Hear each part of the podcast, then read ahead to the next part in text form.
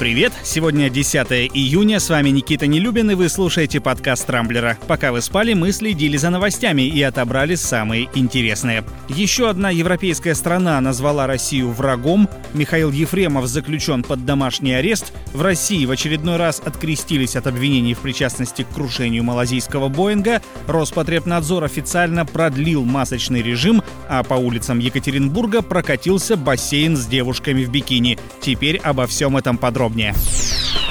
Очередное государство Евросоюза назвало Россию врагом. Речь идет о Румынии. В опубликованной стратегии национальной обороны на ближайшие четыре года официальный Бухарест указал на агрессивное поведение России, а также действия по милитаризации Черноморского региона, имея в виду ситуацию на юго-востоке Украины и оперативную группу, дислоцированную в Приднестровье. Румынские власти опасаются, что укрепление связей между Россией и Молдавией может подорвать безопасность в регионе. В Кремле заявление Бухареста пока не комментировали, но зато уже активно обсуждают на Рамблере, так что присоединяйтесь к дискуссии.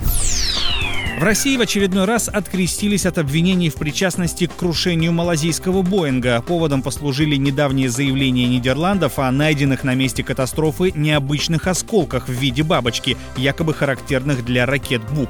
Однако, как заявил российский военный эксперт Виктор Мураховский, в Нидерландах в принципе нет специалистов по российским зенитно-ракетным комплексам, а те, что есть, недостаточно квалифицированы, чтобы судить о том, какой именно модификации ракеты мог быть сбит лайнер над Донбассом. Расследование осложняется еще и тем, что Украина до сих пор не предоставила следствию первичные радиолокационные данные, ссылаясь на то, что в момент крушения у них якобы не работал радар. История с Михаилом Ефремовым продолжает оставаться одной из самых обсуждаемых на Рамблере. Напомню, в понедельник вечером актер на своем внедорожнике устроил в центре Москвы ДТП, в котором погиб человек.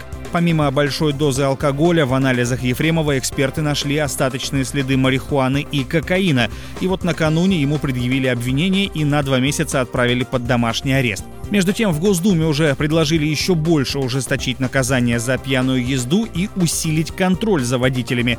Вопрос, что мешало сделать это раньше, тем более, что такие, как Ефремов, до сих пор сотнями садятся за руль выпившими, а некоторым, как мы знаем, это даже вполне сходит с рук. Роспотребнадзор официально продлил масочный режим по всей стране. Как сообщила глава ведомства Анна Попова, он сохранится вне зависимости от снятия ограничений в том или ином регионе. Носить средства защиты придется до тех пор, пока в России не появится вакцина от коронавируса. Поговаривают, что первые партии препаратов появятся в середине лета, а массовая вакцинация ожидается осенью.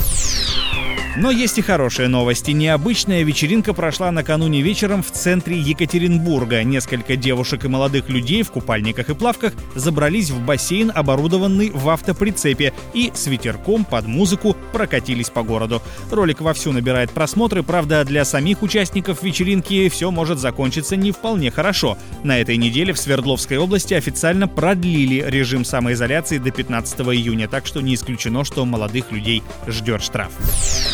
На этом пока все. С вами был Никита Нелюбин. Не пропускайте интересные новости, слушайте и подписывайтесь на подкаст на любой платформе. Увидимся на rambler.ru. Счастливо!